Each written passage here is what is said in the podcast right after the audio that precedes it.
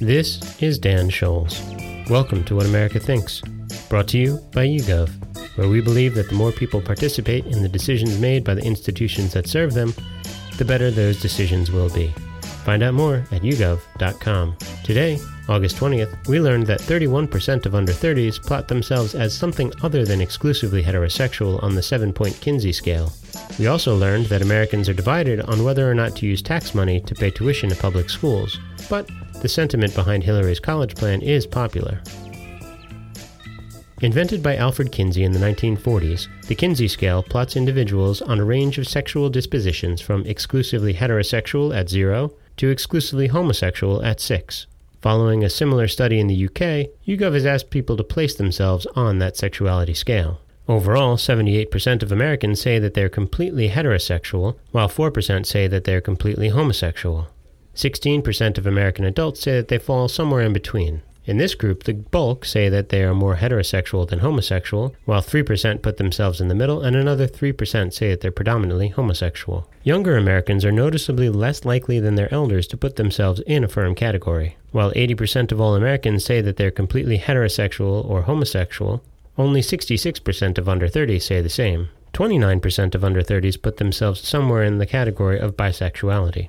The older someone is, the less likely they are to say that they have fluid sexual attractions. 24% of people aged 30 to 44 say that they're somewhere on the scale of bisexuality compared to 8% or less of those over 45. A large number of Americans who classify themselves as heterosexual still admit to having had some same sex experiences. 12% of heterosexual American adults say that they have had a sexual experience with someone of the same sex.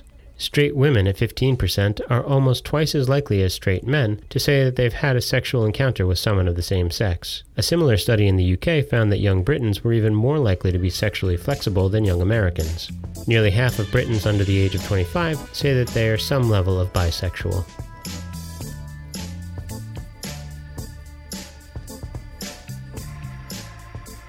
One of the major points of debate in the Democratic primary thus far has been the growing cost of college tuition, even at state schools. The average in state tuition was just over $9,000 in 2015, a 225% increase since 1985. Hillary Clinton has announced a $350 billion plan to increase federal funding for grants, states, and colleges to make sure that no student or family has to borrow money to pay for in state tuition. Her main opponent, Bernie Sanders, has gone a step further and called for tuition fees at public colleges to be abolished and replaced by state funding.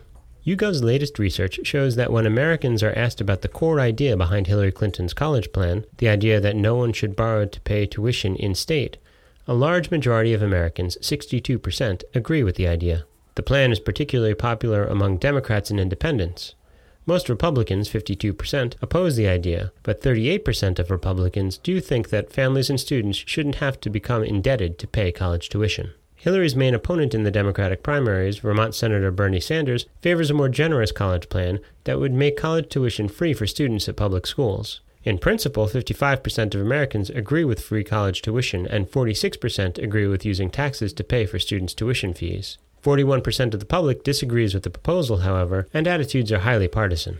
While 72% of Democrats support the idea, 73% of Republicans oppose it. Independents are divided 40% in favor to 42% against. And that's what we learned today, August 20th. I'd like to thank the YouGov editorial team, our global panel, and you for listening.